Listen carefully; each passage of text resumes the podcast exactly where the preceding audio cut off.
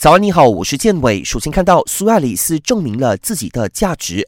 上个星期离开巴萨后，苏亚雷斯今天以马竞球员的身份出战西甲第三轮。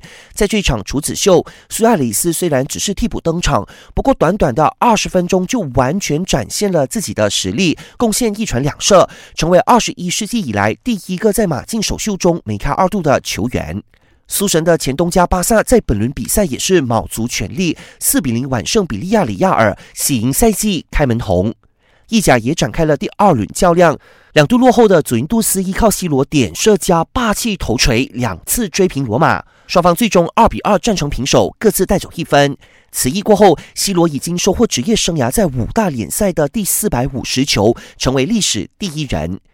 焦点转向 F1 俄罗斯大奖赛，梅赛德斯车手博塔斯状态回归，收获个人本赛季第二座分站冠军。队友汉密尔顿遭遇两次处罚，只跑出第三。